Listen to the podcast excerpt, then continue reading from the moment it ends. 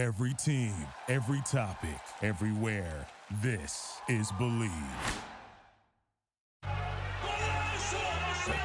Yeah. Uh, yeah. Yeah. Listen. Let me show you how we kicking it. Lacing up my cleats to chase a goal. Being like Beckham, but we never fold. Let me show you how we kicking it. Baby, you ain't working how we working. Scoring like a 10 up on my jersey. Let me show you how we kicking it. Uh. Stay up in the field, we going hard. Pray we never see a yellow card. Let me show you how we kicking it. So if your feet are planted to the ground, well, go ahead and put your hands down. Let me show you how we kicking it. What is up, you guys? My name is Jess Lazo, and you are kicking it with me on the Women's College Soccer Podcast, brought to you by the Believe Podcast Network, the number one podcast network for professionals. Do you believe? Welcome to episode 13 of the podcast. Today, I wanted to discuss the importance of maintaining your physical strength while you might be home during your winter or summer breaks away from your team. While you are doing the prescribed fitness packets during your breaks, it's also crucial to keep up with your weight training as well. That being said, I wanted to bring my trainer of seven years, Chase Cameron, owner of Chase and Cameron Performance, onto the show today to provide a clear understanding of the importance behind weight training during your off season and how his role as a strength trainer has helped athletes like myself become physically and mentally prepared for the upcoming season without further ado, I want to introduce Chase onto the show. Thank you so much for coming on the show today, Chase. Uh, Jess, thank you so much for having me. I've been listening to the podcast. I know your dad's been sending me a couple episodes, and uh, I just think you're doing a tremendous job with the podcast, and I'm so excited to be a part of this today. Thank you so much. I mean, it's so excited to actually finally have you on the show. Yeah, 13 episodes deep. Look at it. Let's go. I know, crazy. Um, so, my first question for you is just a general question How significant is strength training as a college athlete? I mean, it's it's really no secret at this point in time. If you're a college athlete, you've been around strength coaches, whether that's high school or even earlier for a lot of these athletes these days. I'm 35, so when when I was growing up, even in high school, we didn't have access to a lot of the private facilities, which is where you and I, of course, first started working together. Um, but now you guys have access to it, so it's really it's really kind of common knowledge the importance of you know physical training and preparedness for a sports season. And uh, you know, for for us right now in a weird time of COVID, there's just so much indecisiveness and uncertainty about where we can where athletes can go mm-hmm. um, in terms of just preparing their bodies and what is are we going to have season are we not? Are we going to have access to certain amenities that we normally have access to like trainers and athletic trainers and so on and so forth? Um, so you know if you're not kind of prioritizing it yourself to stay physically active then you're you're falling behind and you're putting yourself in a potentially dangerous position when things do resume with your team from going to not a lot of activity to activity. Now, fortunately, even just the sport coaches are knowledgeable enough that you can't just do that these days. Mm-hmm. And you need to give them a, a grace period to segue condition back in your bodies so that you don't get hurt. Um, but that's the risk that you run, of course, when we have these weird times coupled with inactivity, and then you go back into activity. So, um, strength and conditioning from a health standpoint is so important.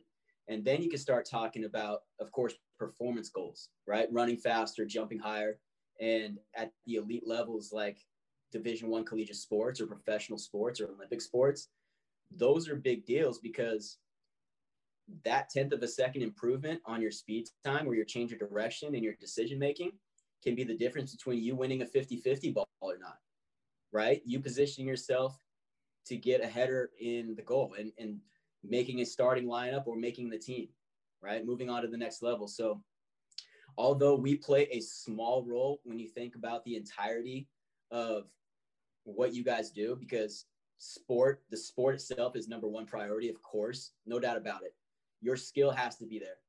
But assuming that that skill is equal to others, the person that's taking care of their bodies and getting better physically is going to be the person who has that advantage and has that edge. So it does play a critical role, small role, but it does play a critical role in your guys' health, development, and success. Mm-hmm. Yeah, I mean, you mentioned, like you said, that strength training is a critical role in developing yourself as a player. And I also think that that also goes into play with building your mental mindset. So, another question for you is how do you think strength training helps athletes mentally? Well, I just think it's another addition to the total package, right? I mean, I don't think it's it's strength and conditioning is going to be some just kind of magic bullet to help you become mentally tough. Like you're probably doing that through all of your dedication to your sport. And you know with the with with college athletes you guys have all the schoolwork and you have all this other thing plus trying to live a social life to some degree. So i mean clearly you prioritize this on a different level than most people but this just helps create a further discipline right? A further mental toughness because the, the to me the difference is when you're doing your sport although when you're running sprints like that sucks let's be honest it's not fun Mm-hmm. But you're on the soccer field or you're on the sports field or court, and that's where you want to be, right? That's what you like to do. That's where you want to be. Most people, and I say most because there's people that are kind of crazy like me who like to be in the gym and do this stuff, but the vast majority of athletes don't necessarily enjoy to be in the weight room, but they know the benefits. So when you don't want to be somewhere, but you know that this is good and important for you to be, it just helps cement the mentality and increase the mental toughness to just another degree, right? So that's where I think it plays a role, is because it's not really where you want to be too much, um, but you know it's beneficial for your success as an elite athlete. Um, and so just knowing that you have to do that, I think just cements the toughness that you have about yourself, the mindset, because it's a grind in there, and weights can't aren't fun all the time. It's mm-hmm. not. It's just not. The culture that we provide, I think, can be, um, and the, the feelings that you get from lifting weight and feeling your body improve are. But the weight process itself is a grind, and especially if you're doing that for so many years. Mm-hmm.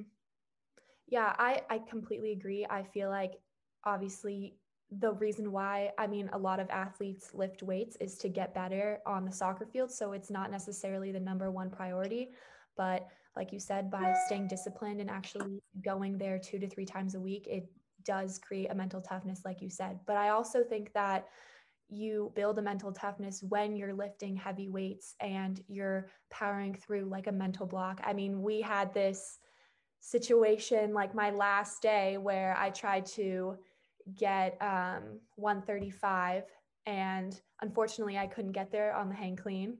But yeah, yeah. Um, when I reflect off of um, my PR, I still got 130 um, from the weeks prior and I improved by having better form. So there's like improvements to look at and kind of realizing that not overthinking in the weight room can also apply on the soccer field. Um, and yeah. I've definitely gone through mental blocks where I've able, been able to push through them and I'm like I can't do this but then you have this mindset where like I need to push through this and once you do it like kind of solidifies um, and like makes you realize like you can do stuff that you put your mind to. Oh, I, I agree 100%. I think you're you're accurate on that statement because it can put you into some kind of depending on you know how tough that training is, it can put you in some dark places sometimes where the conditioning might be really tough. Moving all that weight when your body's tired and aching is really tough. But you're right. Over time, that kind of can can help callous your mental toughness a little bit the more you put yourself in those positions. Now, in, in my roles, we have to be cautious of when we can do that and when we can't, right? Because you can't just grind all the time mm-hmm. um, when you're talking about heavy weights. But you know that will definitely kind of push your mentality to different and new heights. I totally agree with you, and I just love to uh, to touch up on what you mentioned in terms of our last training experience. Um, I haven't told you this. I think I, I told your dad this, but it's so interesting how that last session turned out. And what I mean by that is we could have gone in there and probably expect like it's our last training session after seven years.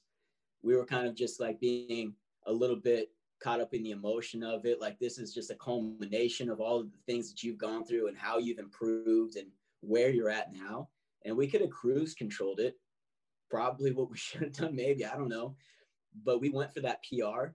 Mm-hmm. And you're right. We looked at the PR that you hit at 130, which was better than the time you hit before. But then we didn't get the 135 and you were frustrated by it. Right. Mm-hmm. And you were frustrated by it. And and for me as a coach, I kind of recognized the situation and what you and I did. Other people might have looked at that and like, man, that's too bad that they had to end the session like that. As I reflected after our session, I thought it was the coolest thing in the world. And the reason why is because I got to coach you in that moment. Mm-hmm. Like coach, coach you, not fluff coach, not just be there, but like, hey, I had to, with you, we worked through that difficulty. Right. And then we trained. And I was like, what better way to cap off seven years of working together than to actually coach? Like, I, to me, it couldn't have been any more beautiful. You know what I mean? Yeah, exactly. I completely agree. Um, and that kind of leads me into my next question just how important do you think the trainer trainee relationship should be in order to reach the intended goals? I mean, I know we've definitely come a long way from the beginning of me training with you to now. So, what are your thoughts on that? Crucial. Yeah. Crucial. I'm pretty vocal about that kind of stuff. I mean, just I think life and business and, and coaching and all this stuff is about relationships in general. Um, the more I focused on the relation, the coach athlete relationship, and um, the the better I've become as a coach. Less of, and not to say that these are important, but like the X's and O's, right? Because they are important, no doubt about it. But the more I kind of focused on how can I, how can I um, be there for the athlete? How can I make this an experience where it meets their expectations of being pushed, but also make this a place where I'm looking to get some smiles out of your faces here and there too. Mm-hmm. I want this to be an enjoyable experience. And, and as we do that, I get to learn a lot about each individual's mental makeup, what I can do to achieve the goals that we have. And what I mean by that is you're different than some of my other athletes. Some of my other athletes are a little bit different than some of the other athletes that I have. And although I'm always going to, and I just made like a, a, a social media post about this last week, like I'm always going to be me to a degree but I, t- I have the ability to be kind of a personality chameleon when it comes to you guys and meet you guys with your mental makeup and how you guys are as individuals. So some people need a little bit more encouragement. Some people need a little bit more directness and in your face approach. And I can't get there right off the bat. It takes time to develop those things. And so in order to get you where I want to get you from a physical number standpoint and a performance on the field, I need to know how I'm going to be able to go through the grind with you day in and day out because those types of physical rewards on elite level, they take time to accomplish. They don't happen in a month. Mm-hmm. And in order to spend that amount of time training, you're going to need to get to know your athlete and how to push them to success every single day days that they're very high in enthusiasm and days that they're very low and uh, we've talked about this a couple times and i love to use it as an example it took me two years to really know how to coach you mm-hmm. two years and that and you're not the only example of that but there was a combination you've been vocal with me about it you needed to mature a little bit more and want to do that right? And that's a valuable point because you were in high school and you were a bit like sophomore in high school. And, and, and like a lot of people, that's not where they want to be up front. They want to be on the soccer field. And with me, I need to get better as a communicator to you. I needed to do a couple things that I recognized that I was doing poorly and adjust my philosophies. So as you matured up on this lane and I got better with how I needed to be vocally and from a communication standpoint to you to get what I wanted out of you. Then we started to merge together. And that was about the two year mark. And I'll never forget it because I just remember this day. It's like it clicked and we were just off to the races at that point. And it's not like we had bad training before we did it, but we just got to new heights at that point. Mm-hmm, exactly. I mean, I think that personally for me, attitude and like wanting to be committed went into play through a lot of it. Like you said, maturity. I think that sophomore year and beginning of junior year, I was kind of like not super into it. And I would like literally call you and be like, oh, I'm not feeling well. I can't make it.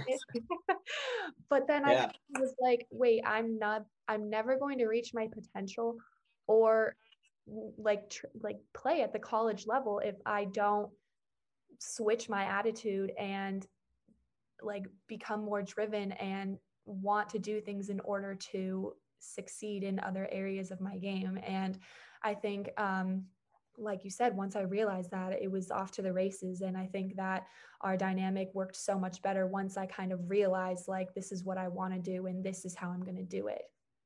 Yeah. And you just hit the nail on the head because I can't do it for you, right?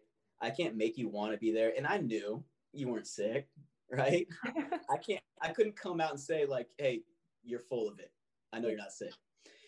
But part of me not wanting to even address that was just because you needed to work through that. Yeah. Right. Now, my job is not to do it for you. And I tell every new athlete the that I'm not here to do it for you. I'm here to teach you some things and I'm here to guide you. Um, but ultimately, you're going to have to walk that that walk a little bit. Mm-hmm. And I might have to have some sit down accountability conversations with you from time to time so that you recognize certain things but ultimately you're going to have to self ha- have that self desire to want to do it if you really want to go far with this stuff because i can motivate you for a session a couple sessions but you're going to have to have that fire developed within and i can't give that to you so you needed to recognize that and we, and that's what you did and then by doing that you can take it to heights that i could never take you mm-hmm. exactly and as we're just like reflecting off of these seven years of us training together, I'm just curious how have you altered my lifts in accordance to the level of soccer that I was at? Did you maneuver in any way the different workouts? A little bit. Now you're a unique situation. Now you you can handle a little bit uh, more volume, more load, the better and stronger and the bigger we call training age that you accumulated. Um, you also became much more skilled at particular lifts, like the the Olympic weight lifts. And why I say kind of is because you're and you're a unique situation. And I wouldn't even say too unique because I have college athletes I do this for all the time. I try to meet a little bit of what my philosophies are with what your coach at your university philosophies are because you're spending more of the time in their program so I'm not going to force feed a lot of the things that I like to do. Mm-hmm. And then you're going to go right back. when I have you for short windows and breaks and stuff, like summer times and when you're back home. I'm going to try to meet that kind of coach where they're at and what they like to do. And your coach, and like a lot of collegiate programs, they like to do derivatives of Olympic lifting, weightlifting movements. And then I break it down even further like your hang power clean, you, you did a different technique than I normally teach. But I wasn't going to mess with it because mm-hmm. as soon as you went back to college, they were going to put you right back in there. So why would I want to screw you up like that? It's like trying to change a golfer's swing for a month and then they're going to go back to their coach and now they're just messed up. So I can give you more advanced stuff. I can give you more volume to deal with. Um, but then I try to meet what the skill set that you guys were practicing sprinkled in with my own kind of beliefs and, and what I know about you in the meantime to keep you physically prepared for when you go back. And that's all my job was, was to keep you physically prepared for when they got to take over. I didn't need to make magic. I needed to get you a bigger, what we call base to the pyramid, right? And we didn't need to do crazy fancy stuff. We had a few things here and there because you had the ability to do like some of these kind of top pyramid section stuff. But the pyramid is only as tall as your base is wide. So we focused, like many of my athletes, 90% of the time, of building a big general fitness base because that's going to create the most durability, the most potential for performance. And then when you get to the peak of the pyramid with these specialty stuff that we used to occasionally do, that's going to have a much greater effect because you've built the big base. So we didn't change a ton. We just got to do a little bit more of that work with you as you got bigger and you got stronger and you got older. Mm-hmm. What about like outside, like can't like completely cancel out what I'm doing in college. I know that you train a variety of different sports and athletes. Do you put someone's workouts specific, like, do you put them together specific to their sport? Yes, but specificity is an interesting topic. Mm-hmm. I don't try to mimic in the entirety of the sports movements. So, what are we going to look at specificity wise? Well, we're going to look at the common injuries, right, of that sport. Common injuries of the history, injury history of what you had to deal with. For you, it was a hip flexor issue. Yeah. Right. Um, now, we didn't touch that too much. You had a therapist doing a lot of that stuff. But generally speaking, we'll look at what are the common injuries of that sport and what are some of the exercises that we can implement to help maybe reduce the likelihood of said injury during the season or the preseason. Right. So that's how we would make it specific. Specificity isn't always about mimicking the exact same movements of that sport. Mm-hmm. So there's a lot of common exercises that I will spread to athletes of a variety of sports, right? And then I'll intertwine and direct that and start to shift that towards things like, well, what kind of uh, energy system do they use when they're running? And they're, you know, are they kind of more of an anaerobic athlete? What's their position like? Or they have to have more aerobics and endurance? Um, they have to have more explosiveness. Do they move left? Do they move right? Or are they more forward and backwards? you know and there's all these little different nuances that i'll have to kind of break down and determine what are going to fit best for you in the weight room but i think it goes back to what i previously just talked about about building that big base generally i just generally want to get people stronger i want them to be able to produce more force in small windows of time for my field athletes um, and then you know what are the injury common injuries of the sport we'll start to kind of veer off a little bit and then what are your own individual goals as an athlete and then that's how it'll change.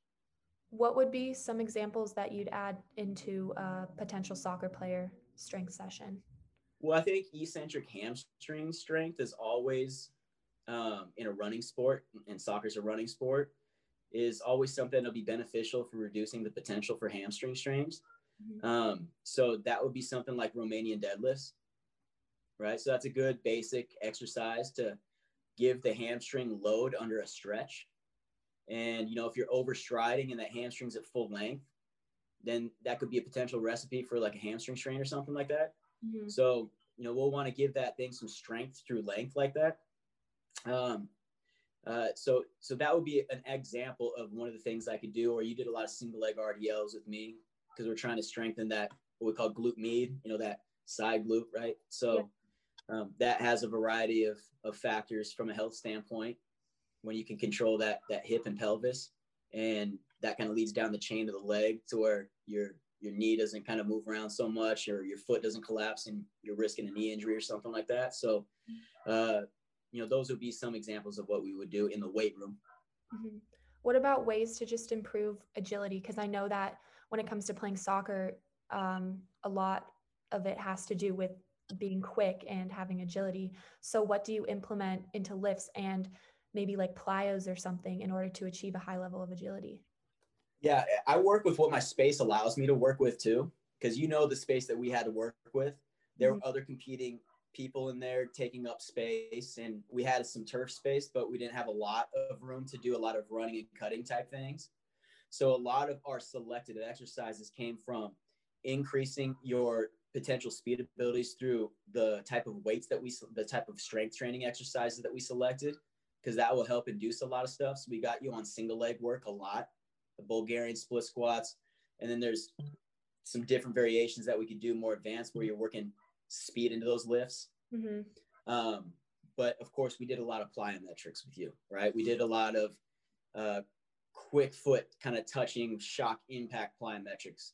We did some single leg box jumps. We did some hurdle hops, right? Focusing on different things. So those would be some things that that we did together you know, if I had some more room to do some other movement based stuff, we might select some more movement stuff that involved um, processing skills. So not just setting up cone drills and running back and forth, right? Doing a 5, 10, 5 drill. Mm-hmm. You already know it's what we call a predetermined pathway. You already know where you're going. Mm-hmm. But in sports, the environment's always changing, right? Like you never know what is going to happen. It's not predetermined process. So we probably would have gotten out and opened up the field a little bit and put you in positions where you had to decide on what was the information I was giving you. You'd have to process that quickly and then apply a movement to complete whatever speed or agility task I was giving you, right? Mm-hmm. So, agility, when it comes to agility, you need to be able to process information and then make a physical move. So, those are stuff that we would have done back out on the field if we had a little bit more space to work with. Mm-hmm. What about like the overall progressions in order to achieve the speed and strength needed to play at the collegiate level? I know that whenever I come home for winter or summer break, we usually only do like a four week block. But I remember when I first came home from freshman year, I came home a little earlier because I was on the semester system my freshman year. So I was there from like May to like end of July. And I know we did a bunch of different blocks of progressions in order to kind of make me faster and stronger. Yeah, there's a lot of different ways you can do that. And it's called, you know, stand, if you have a nice, good chunk of training time to work with, you can do what we call periodization, um, where you can focus on a goal, focus on another goal, whether that's strength, then power phase, or an endurance phase. And that's called linear periodization. Mm-hmm. Um, but like you said, it depends on how long we had to work with. So let's say, for example, we had our four weeks that we just worked with. Yeah. I, I, I was progressing. I didn't really do too much in the program to say to progress you. But what, what I wanted to see is your progression was how well you were implementing those moves. Were you able to get faster within those moves? So we were focusing on speed progressions, being able to take what I was giving you and move faster. But generally, from a general sense, um, you want to kind of, if you're taking, if you're talking weight room or anything, progress slowly. Don't try to do too much too quickly. Mm-hmm. If you try to do too much too quickly, then you're going to, that's kind of a recipe for some potential things that you don't want to happen happen. Right. So um, just start slow and build a little bit more at a time, whether that's an extra set the following week, a little bit more weight, an extra couple reps, but do it slow. Don't try to hit home runs right away. Mm-hmm. Yeah. And how does nutrition come into play into all of this strength building? Because I know that obviously you can build your strength in the weight room, but from what I've learned, it's kind of like you're not going to really build adequate strength unless you provide the nutrition that should come with it. Well, the nutrition is going to play um, an important part in really any just general fitness or athletes potential for what they want to do. Um, and of course, it's really important for you. You're going to have to get more often than not your carbohydrates in to restore all the, the things that you lost during training.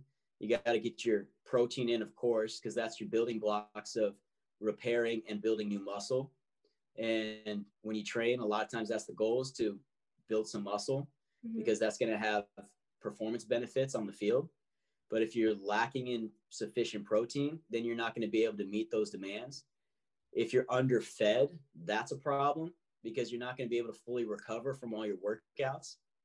And if you can't fully recover from all your workouts and you're doing that day after day after day, then it's probably only a matter of time before you crash or your body just kind of breaks down a little bit and you put yourself at higher injury risk. So you got to make sure that you replenish what you lost. And then nutrition is always going to be dependent on what your goals are. If you want to put on some muscle mass, you have to be ingesting more than you're burning throughout the day. Mm-hmm. You have to meet certain protein numbers. If you want to lose some weight, you have to be a little bit under what uh, your maintenance level of calories. So it's going to, of course, always depend on your goals for how you approach your, your nutrition but generally speaking, nutrition is going to have a huge impact on what you can do. Mm-hmm. Yeah, definitely. I think that as I reflect off my four years, I think the reason, a lot of times, the reason why I got like stress fractures was probably because I didn't consume enough, probably calcium and getting enough vitamin D. So I think just having proper nutrition while also lifting is definitely has a lot to do with injury prevention. Yeah, and you want to eat a lot of nutrient dense foods, not a lot of crap, mm-hmm. right? Because you can get your calories from crap food, right? but there's not a lot of nutrition in there. So you're missing out on your vitamins and your minerals, like you said, your calcium, um, your B vitamins, like all those things are going to make your body perform better, like all your internal stuff. So, yes, they provide calories, but it may not come with the other benefits of all the nutrients that you need to support optimal skin, hair, performance, internal engine. So, what you eat is important along with how much you eat. Yeah, exactly. Um, and then this is kind of a random question, but I, I thought about it the other day and I was like, this is kind of weird. But you know, I mean, like a lot of people have this preconception that lifting heavy will make you slower. How can you kind of con- counter argue that? Because I mean, I don't think that's true, but I know that a lot of people feel that way and kind of steer away from lifting during the off season because of it. Yeah, I think, uh, man, that's such a, a, a layered question in my opinion, mm-hmm. because there's a both camps can be correct. Both sides of that equation could be correct. Mm-hmm. If you're just lifting like a bodybuilder, for example, they're lifting to fatigue the muscle. So they're doing things probably at a slower rate. That's probably not going to be where an athlete wants to spend all of their time doing. If your goal for a particular phase, like six weeks out of the whole training year in the off season, is hey, this athlete, like specifically, like say football, right?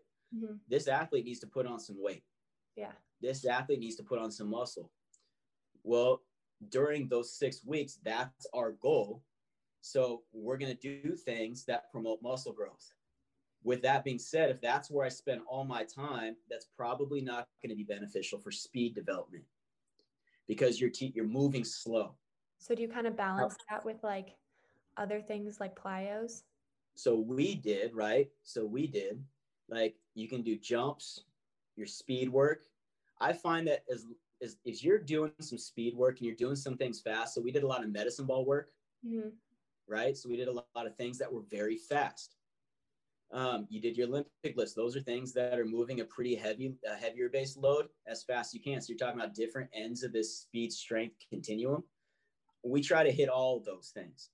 And I find it generally if you if you spend time in both, then you're you're not going to be slow because you're doing things that are going to invoke speed and fast twitch fibers and igniting that neuromuscular system to to be fast. Mm-hmm. But if all you do is spend time just doing those slow bodybuilding type workouts, then yeah, you're probably not going to be. You could have a, a, a, negative effect on your performance and speed. But if you if you do things that are speed based in the weight room, then you won't be slow. Mm-hmm. I feel like that also kind of goes back to like progressions because I think obviously you need to start off light with maybe higher reps. And then as you progress, you probably have lower reps and then get heavier weight. Yeah. Yeah. And that's where why I say this is such a layered conversation because, like Dr. Andy Galpin always says, um, the answer is always it depends. It depends on where the athlete's at in their training age what what you're trying to accomplish in the future long term as well as short term. Um, because you're right if it's a, if it's an athlete that's learning and they have to start with this stuff well we're not focused on trying to move it fast at that point. We're trying to focus on developing solid fundamentals proper technique so that they can do the advanced stuff with the speed and the weights later on and stay healthy with it and so where it can be efficient and productive. Mm-hmm. so it just depends right? It depends yeah, exactly. I mean, when you think about like a hang clean, that's obviously moving like fast twitch muscles. And as you progress, you're going to have heavier weight, but you're also still moving fast. Yeah. And if you look, took a brand new person, you said, okay, go put that weight on the bar, do a hang clean. That's the most, com- those are the most complex exercises that we have in strength and conditioning for the most part. Mm-hmm. Like you're talking about sequencing multiple movements together with weight at a high speed. Like that's a beginner is not going to be able to do that. They're going to have the skill. And you know how I approach the weight room. Mm-hmm. I, I, I use the analogy to your sports all the time. Like, how did you get good at soccer? How did you get good at kicking the ball or throwing in from out of bounds? How did you get good at headers? You practice those skills over and over and over and over again. To me, when you come into my weight room, that's our skill. That's our sports skill for that day. If we're deciding that, hey, this exercise is going to provide benefit to this athlete and it's worth investing the time to teach them because we think it's going to have that much benefit for them long term. Well, that is our skill that we need to practice and practice and practice, and we'll spend that time doing it. So when it is time and you're advanced, it's going to have speed benefits for us. But if you're early on and you're not good enough with that, that skill yet, and you try to make it a speed thing, I think you're just increasing the risk with not any reward at that point in time. Mm-hmm. Yeah, that I mean that goes to play in basically anything. If you don't practice, you're not going to have the rewards that you're expecting. So yeah, anytime, anytime, no matter the level, myself included, every single day. And I've had you for seven years. I've had Lee for seven years. Professional athlete. He's a prof- you know professional athlete. These guys are good movers. Nancy, she was a she was a power athlete, competed in power competition. She's a trainer herself. Now she's a boxer and she still trains, but she's one of the best movers I've been around. Mm-hmm. And she's experienced. But every single day out, the message is the same. Work to improve your movement every single day. That is always and forever my message. Mm-hmm. And my last question for you is, which will probably go into play what you just finished off saying, is from someone who has trained multiple athletes, what's one piece of advice you'd give someone who is looking to play at the collegiate level or is currently playing at the collegiate level? Surround yourself with people that are going to push you. Mm-hmm. This stuff is not easy, right? This is why we are here, people like myself, because we provide an environment that is a positive reinforcer to where you want to be. It's not just the strength and conditioning, but it's in another addition to you to remind yourself that I need to put in work for a long time to get where I want to go because that is very difficult to do to play division 1 or to get even higher than that to professional levels. That is so incredibly hard to do and in order to do that, you have to be number one, gifted and talented. You have to work your ass off to do it. You have to practice and put in the time. You have to stay healthy. And you're going to have to do things like get in the weight room. So you have to commit yourself. And to commit yourself on that level and put in the amount of time it is necessary to achieve those high levels of sporting success at division one and, and the professional level then you're going to have to do these things for a long period of time and, and you have to come in each and every day trying not just to go through the motions but to get better Mm-hmm. And to do that, you need to be around people, no matter how strong you are independently, you still need to be around people who can help you push yourself because you need to do that for a very long time, not a month, not a year, years to mm-hmm. even have a chance to get up there.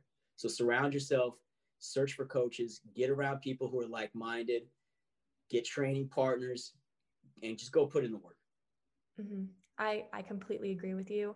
I mean, when I reflect off of my whole soccer career, I do not think I could have done it without coaches like you and even like my family and friends. I think that by having people that push you it's really difficult to do things alone and like having someone like behind you saying like keep going keep going i think that makes such a huge difference such a huge impact and it'll also influence you to continue to make sacrifices and have a committed attitude in order to achieve your goals and and i don't want it to be confused with the fact that you're not going to do things by yourself because the majority oh, yeah. of your time like you're practicing by yourself right?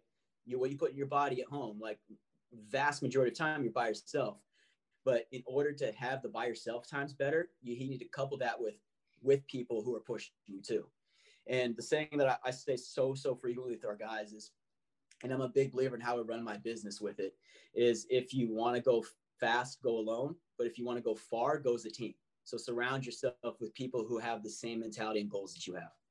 That's a great quote to live by. I'll definitely have to write that down.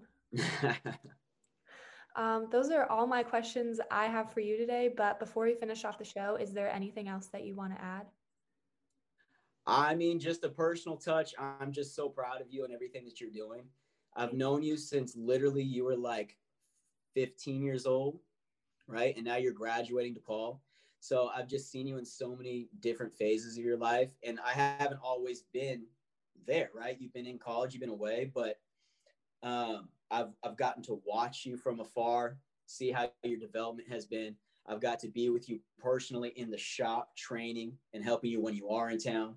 So um, I'm just so excited the things that you're doing right now. I want to say keep it up, keep pushing, keep getting better because I think you're doing some really awesome things and I think you have a lot of value to give. Thank you so much. I really appreciate that you came on the show today. Yeah, thanks for having me. For any listeners out there, thank you so much for tuning in today. If you want to tune in next week, the podcast is available on Spotify, Apple Music, and of course, Bleav.com. That's B L E A V. Thanks for kicking it with me on the Women's College Soccer Podcast. See you next week. Yeah, let me show you how we kicking it. Thank you for listening to Bleav. You can show support to your host by subscribing to the show and giving us a five star rating on your preferred platform. Check us out at Bleav.com and search for B L E A V on YouTube.